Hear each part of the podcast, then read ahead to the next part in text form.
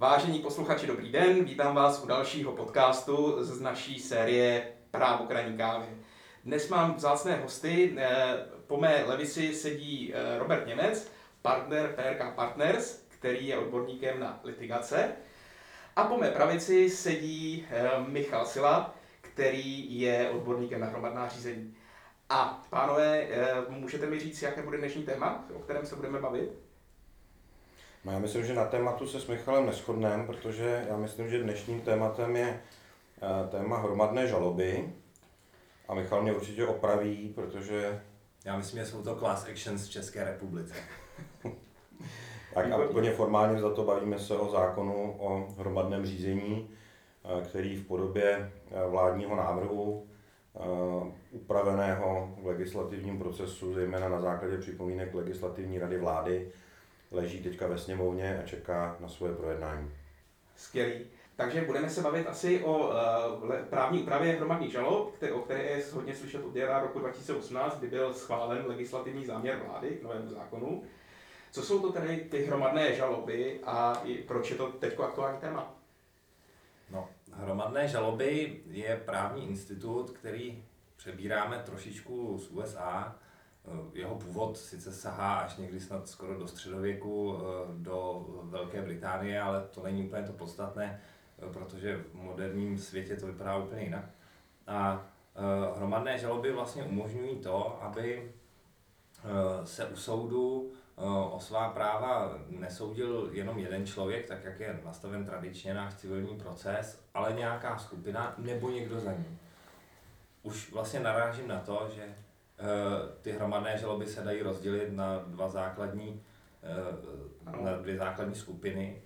Jedna je prostě ta žaloba, řekněme, zástupčí, kde někdo někoho zastupuje, a mhm. druhá je ta skupinová, kde skutečně ta skupina je vlastně eh, ten, kdo se soudí. Ale eh, to si myslím, že je spíš jako nějaký teoretický model, není to úplně podstatné, je potřeba se koukat do toho, jak je to napsáno v tom konkrétním zákoně. Jasně. A eh, ve světě teda, jak jsi říkal, jsou dvě takovéhle skupiny.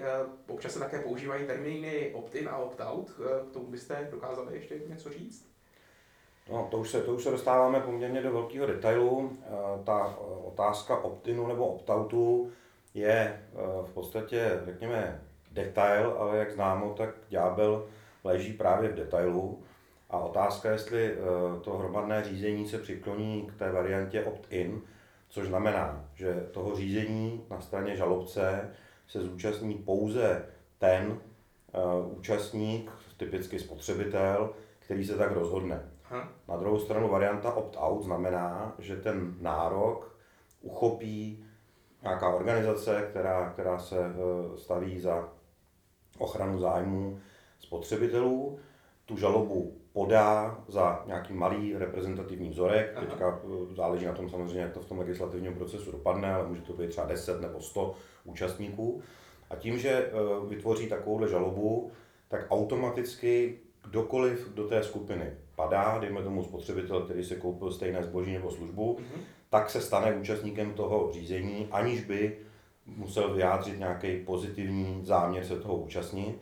A účastníkem se nestane pouze v případě, že vysloví teda uh, aktivně vysloví nezájem se toho řízení účastnit, vystoupí z toho optuje out takzvaně. Rozumím. Takže eh, z toho, co, co si teď Roberte říkal, chápu, že se spíš přikládí ta česká úprava k tomu režimu opt-out, je to tak? Mm, to není úplně pravda. Ona, ten návrh zatím obsahuje obě dvě ty varianty. Říkají tomu eh, odhlašovací a přihlašovací řízení. Mm-hmm. A, a to je vlastně ono. Odhlašovací řízení opt-out, eh, přihlašovací řízení opt-in. A e, jsou tam různá kritéria nastavená tak, aby eh, dávalo smysl víc jít buď v jedné variantě nebo, nebo v druhé. Eh, ano, to bylo součástí té diskuze, když se ten návrh zákona připravoval, eh, jak moc tam vůbec ta otázka toho opt-outu má být upravená, mm-hmm. protože to je vlastně jeden z nejproblematičtějších aspektů toho zákona. Já bych tomu jenom rád doplnil, že ten vládní návrh zákona toho roku 2018 do, do dnešního roku nebo do dnešního dne se velmi výrazně mm, jako změnil. Tady musíme si přihřát i naši polivčičku, protože částečně to je výsledkem naší účasti jakožto zástupců České advokátní komory na legislativním procesu. A z toho úplně původního návrhu, který vyšel z Ministerstva spravedlnosti, který jednoznačně preferoval eh, právě ten opt-out, mm-hmm. tak eh, ten návrh byl výrazně upraven, upraven, zmírněn, řekl bych vylepšen, takže dneska preferovanou variantou je právě ten opt-in mm-hmm. a ta varianta opt-out přichází v úvahu pouze u některých specifických řízení a uh, jsou tam nastaveny parametry, uh, jak, o jakou částku se musí jednat, o jaký typ řízení, ale preferovanou variantou je ten opt-in. Ono je to samozřejmě z hlediska uh, ekonomického velice podstatný rozdíl, mm-hmm.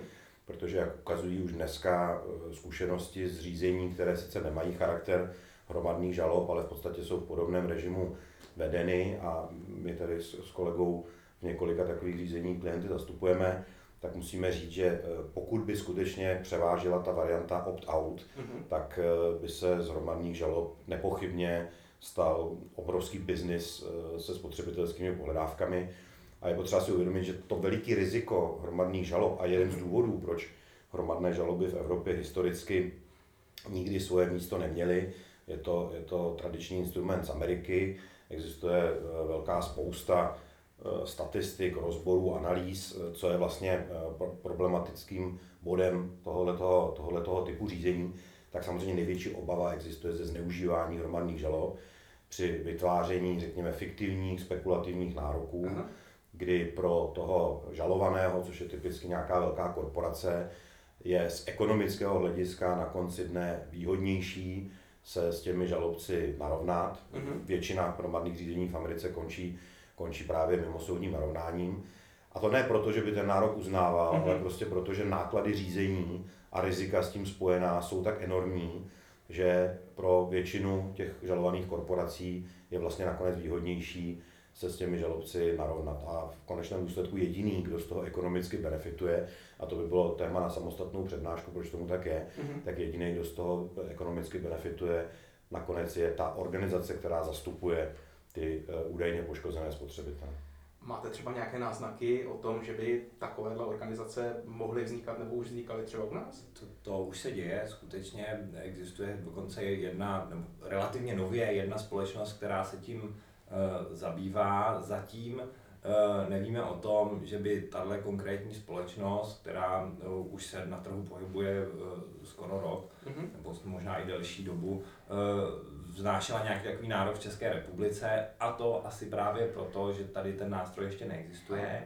Eh, ale eh, to ještě neznamená, že to skutečně nedělají, protože to, co je často spojeno eh, s uplatňováním hromadných žalob, je skutečnost, že ten, kdo skutečně tu hromadnou žalobu financuje, tak je někde skrytý v nějaké šedější zóně, takže nejde úplně poznat, že, že to skutečně dělá právě tahle konkrétní osoba. Ale ty subjekty začínají existovat a ano, my právě z toho, že zastupujeme v některých těch věcech, vidíme, že nějaké organizace e, vznikají e, buď pod rouškou nějakých združení a e, snaha o to nějakým způsobem tlačit a financovat ty spory určitě existuje už nyní. Jasně. Krom toho, že je to teda nějaká snaha i třeba české vlády tuhle úpravu hromadných žalob eh, nějakým způsobem eh, eh, zavést v České republice. Vychází to také trochu z evropského práva. Jak je to s tou směrnicí a nakolik je třeba ta česká, česká implementace schodná? Nebo... No tady je potřeba si uvědomit, že skutečně evropské právo zaznamenalo výrazný posun právě ve vztahu k hromadným žalobám, kdy donedávna, nebo vlastně ještě pořád platí, doporučení Evropské unie, pokud jde o hromadné žaloby, které je v podstatě eh, v tom gardu, že Evropská, Evropská unie vydala doporučení takzvaných safeguards, které by měly být obsaženy v národních legislativách, pokud se národní legislativy rozhodnou implementovat hromadné žaloby. A tyhle ty safeguards mají právě zabránit zneužívání hromadných žalob. Jsou tam instituty jako kdo může být právě tou kvalifikovanou osobou, která eh, zastupuje spotřebitele, jaký je způsob financování těch hromadných žalob, aby se právě zamezilo nadměrnému zneužívání toho vlastně Institutu. success fíčka, který se přenáší na, na, ty, na ty zástupčí organizace, instituty, které právě mají zabránit tomu opt-inu, mm-hmm. respektive opt-outu a tak dále, a tak dále. Nicméně tato, a to, to ani nebyla směrnice, to bylo, to bylo jenom doporučení, doporučení. Evropské unie, ta bude v brzké době nahrazena evropskou směrnicí mm-hmm. právě o hromadném řízení nebo zástupčích žalobách, která zaznamenala v reakci na zvýšenou poptávku ochraně spotřebitele eh, poměrně výrazný posun a mnohem více přiklonila k tomu tradičnímu americkému modelu o, o hromadných žalobách.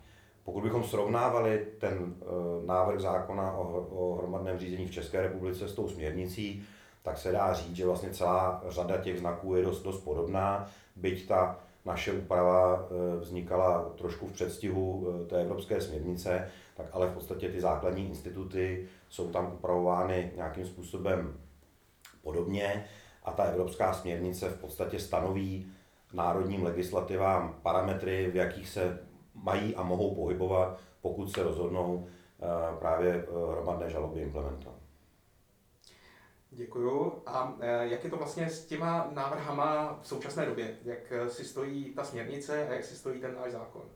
No ta směrnice je prakticky ve finální fázi legislativního procesu ten text už mezi námi právníky koluje, všichni si ho nějakým způsobem přečetli a v podstatě očekáváme, že už tam velké změny nebudou, ale pravda je, že ještě není schválená, ještě to není mhm. hotové a definitivně upečené.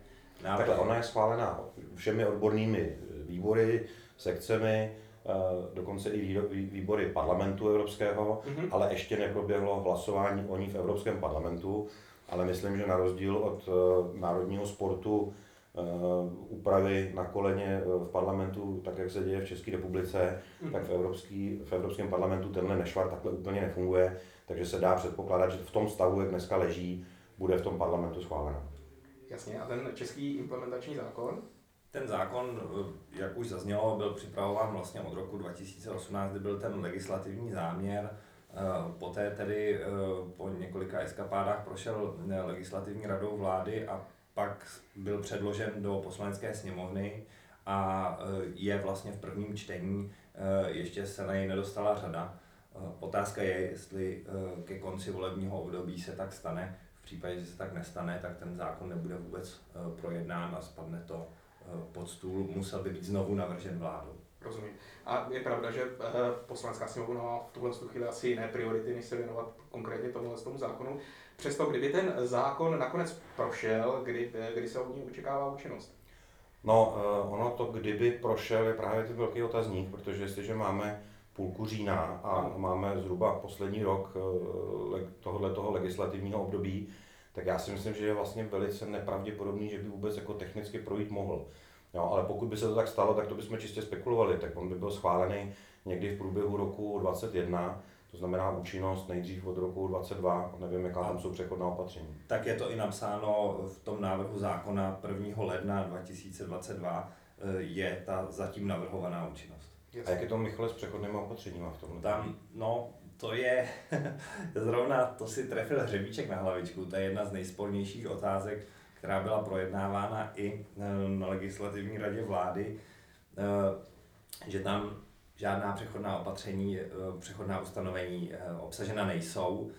To znamená, že vzhledem k tomu, že jde o procesně právní předpis, tak ho lze vztáhnout i na skutkové stavy, které nastaly před platností a účinností toho zákona. Jinými slovy, jakmile začne být zákon účinný, mohou ti žalobci podat hromadné žaloby z důvodu něčeho, co se stalo ještě předtím, než ten zákon vlastně eh, vyšel ve sbírce zákona. Jasně, ale na druhou stranu by to nemělo mít dopad na zahájená řízení před účinností toho zákona, to znamená, pokud byly žaloby podány podle občanského soudního řádu, tak by měly ty řízení eh, být dokončeny podle dosavadních procesních předpisů. A jaký očekáváte ekonomický dopady zavedení eh, hromadných žalob do českého civilního prostředí? No já si myslím, že ty dopady je možný rozdělit na dvě otázky. Jedna je, jak to bude zvládat soudní systém a druhá je, jaký dopad to může mít na podnikatele. Já se obávám, a skutečně ty zkušenosti zejména z Ameriky tomu do značné míry nasvědčují, že zavedení systému hromadných žalob představuje dramatické zvýšení rizika na straně podnikatelů, ať už menších či, či větších korporací. To znamená zvýšené náklady, ať už na pojištění nebo na právní zastoupení. A tyhle ty zvýšené náklady nepochybně nějakým způsobem podnikatelé budou muset promítat do ceny výrobků a služeb. Čili moje obava je, že zvýšení rizika na straně podnikatelů se může negativně promítnout do ceny výrobků a služeb, a to zejména ceny výrobků a služeb eh, v takové té oblasti, kde existuje nějaké zvýšené riziko. Aha. Jak se to projeví u těch soudů? Jsou na to české soudy připravené? No, já si myslím, že na to v současné době připravené úplně nejsou. Eh, a to proto, že i ten zákon sám počítá s tím, že se budou eh, soudci školit v tomhle směru, ale hlavně budou vznášeny nové nároky, které dosud u soudu vzneseny nebyly. Jsou to typicky nějaké bagatelní škody, eh, které mají eh, nízkou částku, které normálně ten spotřebitel u soudu nežaloval a eh, pod právě rouškou toho zákona je možné tyto bagatelní nároky vznést, ale ve skupině, takže dohromady dají velké číslo a bohužel už trošičku ubyde Eh, to dodržování té zásady, že normální je se nesoudit a to je, eh, to je myslím, eh, ten hlavní efekt toho zákona. A jaké jsou ještě nějaká další problematická místa toho zákona, o kterých byste se chtěli rozhovořit? No, já bych možná začal hovořit o těch pozitivních ano. věcech, které v tom zákoně jsou. Myslím si, že ten zákon obsahuje rozumné, rozumné prvky, které mají chránit eh, proti zneužití to, toho systému. První z těch prvků je, že eh, zástupcem v těch eh, hromadných řízeních mohou být pouze organizace, které jsou k tomu nějakým způsobem povolány, musí být prokazována jejich kredibilita, to znamená, musí prokázat zdroj financování, tak, aby se zabránilo tomu, že v případě neúspěchu ta strana, která se brání, tak se nebude moci domo, domoct náhrady nákladů řízení. Pozitivní prvek vidím i v tom, že pokud se vede řízení o hromadné žalobě, tak musí být ten žalobce zastoupen advokátem, což samozřejmě by mělo vést k tomu, k určité kultivaci celého toho, toho mhm. procesu. Pozitivně hodnotím to, že ten zákon očividně preferuje e, ten systém opt-in, Eh, na rozdíl od systému opt-out, byť, jak Michal už zmiňoval, tam zůstávají určitá pootevřená vrátka a, do budoucna se nedá vyloučit, že ten opt-out eh, se bude přifukovat nebo že dokonce převáží. Takže myslím si, že ten zákon v té podobě, jak dneska leží, na rozdíl od toho úplně původně připraveného návrhu na ministerstvu, eh, na ministerstvu spravedlnosti, představuje nějaký teď jak, jaký slovo najít, no, my, jsme, my se nejsme, schopní, eh, nejsme schopní shodnout na tom, jestli to je rozumný kompromis, anebo jestli to je nutný zlo, ale, ale v zásadě, takhle bych to řekl, když už padne rozhodnutí, že je potřeba hromadné žaloby připustit, mm-hmm. Pak si myslím, že ta regulace, kterou ten zákon přináší, je přiměřenou zárukou toho, že by nemělo docházet k jeho zneužívání. Já teda při, se přiznám, že se přikláním spíš k té straně, že je to jako nutné zlo, ale eh, když teda zazněla ta otázka na ty negativní aspekty, tak dva z nich už jsem zmínil a do toho se už víc pouštět nebudu. Jedno je teda ten opt-out a druhé je to chybějící přechodné ustanovení. Opt-out samozřejmě tam eh, o tom mluvím proto, že eh, podle mě má každý právo se nesoudit a, a nemůže být řízení nastaveno tak, že se někdo automaticky soudí, ať o tom třeba ani vůbec neví. A, e, no, ale pak je tam třetí aspekt, který ještě nezazněl, to je jedna podrobnost toho zákona, a to je řízení o zpřístupnění důkazního prostředku, mm-hmm. což není úplně novinka v naší legislativě. Původně jsme i přijali zákon z, z důvodu existence Evropské směrnice na poli hospodářské soutěže, Eh, kde už tento institut vlastně nějakým způsobem existuje. Doteď nikdo neví, jak to bude úplně přesně fungovat. Ano, je to v tom návrhu zákona o hromadném řízení nějak uh, implementováno, A ta obava z mého pohledu je ta, že, že ti navrhovatelé, ti žalobci, se budou snažit tohoto prostředku využít k tomu, aby získali, získali náboje vlastně na toho žalovaného uh, skrz tento institut, budou dělat takzvané phishing expeditions, lovit si důkazy a pak je prohledávat tak, aby našli co nejvíc špatného právě na toho žalovaného Myslím si, že to v pořádku není. Naše listina základních práv a svobod obsahuje zásadu eh, zákazu sebeobvinování a tuto si myslím, že to porušuje. Ale je to samozřejmě diskuzní otázka. Eh, ještě bych rád doplnil poslední věc, a to, že v průběhu toho legislativního procesu eh, zazněly hlasy ze strany ústavních právníků v tom směru, že tam skutečně tyhle problematické aspekty z ústavního pohledu jsou. Ano, je pravda, že je to něco, co pochází z Evropské unie, mm-hmm. ale to ještě neznamená, a na to upozorňuji, že, eh, že to nutně eh, musí být v souladu s ústavou. Ne vše, co přijde z Evropské unie, tak eh, nutně musí být. Já bych ještě přidal jedno negativum, když, když už mluvíme takhle v detailech, a to je otázka, jaké nároky je vlastně možné v tom hromadném řízení uplatňovat. A tam je potřeba si uvědomit, že kromě Eh, těch tradičních nároků na zdržení se nějakého jednání, což je nepochybně legitimní nástroj, tak tady máme i nároky na náhradu škody, což se dá ještě, ještě nějakým způsobem akceptovat, ale je potřeba si uvědomit, že součástí těchto těch nároků může být i právo na uh, nemajetkovou náhradu nemajetkové újmy. A to je do jisté míry novum v, už od nového občanského zákonníku a ty zkušenosti z praxe zatím teda ukazují, že tahle kategorie nemajetkové újmy je právě tou kategorií, kde se veškeré nároky dají do nekonečna přifukovat. Aha. Protože neexistuje vlastně dostatečná tradice ani judikatura o tom, jak, jakým způsobem nebo v jaké výši se ta nemajetková újma hradí. A setkáváme se i se žalobama typu, kde ten žalobní nárok eh, v řádech několika set tisíc je rozdělen tak, že menší jednotky tisíc jsou eh, z titulu nároku na náhradu škody Aha. a eh, velké statisíce jsou jako náhrada nemajetkové újmy, protože, jak říkám, to je kategorie, která se exaktně velice těžko, těžko uchopuje.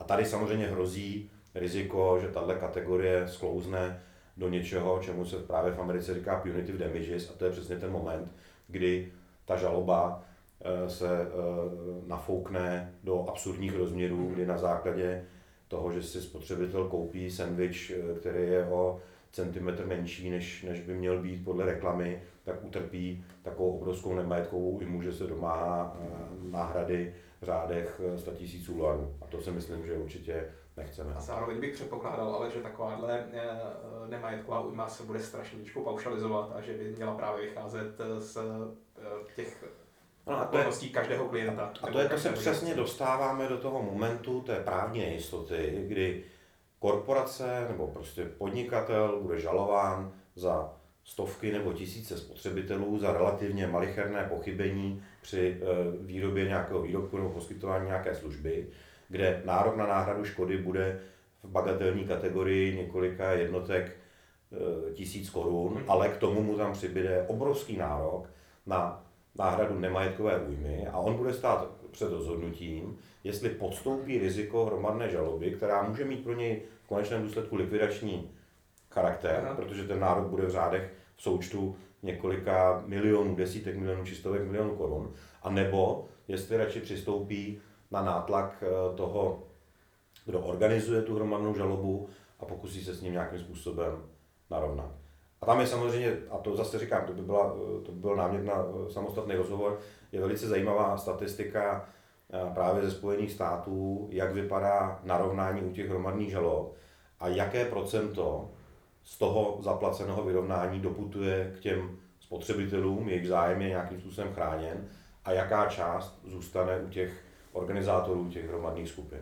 No, na to nemusíme ani koukat ostatně do statistiky. Tady Robertovi zrovna delší dobu zpátky přišel dopis o tom, že má nárok eh, z důvodu nějaké class action v Americe, mm-hmm. protože si kdysi půjčil auto, zaplatil pokutu a k tomu ještě malý nenápadný poplatek právě té uh, půjčovně a, uh, a ještě aniž o tom věděl, tak byl eh, členem jedné z těch classes a eh, ta žaloba byla úspěšná a tudíž Robert měl eh, nárok eh, na celých asi 5 dolarů, Mhm. které si teda samozřejmě neřekl, protože ta pošta by stála víc, ale, eh, ale eh, ti právníci dostali několik stovek eh, tisíc eh, dolarů za to, že nakonec tady v té hro- hromadné žalobě eh, uspěli, což je právě jeden z těch negativních aspektů, eh, který doufám, že z Ameriky nepřevezmeme, eh, protože si myslím, že, eh, že eh, to vlastně není eh, ani ten primární účel jakékoliv žaloby, Hmm. aby si na tom vydělal někdo třetí,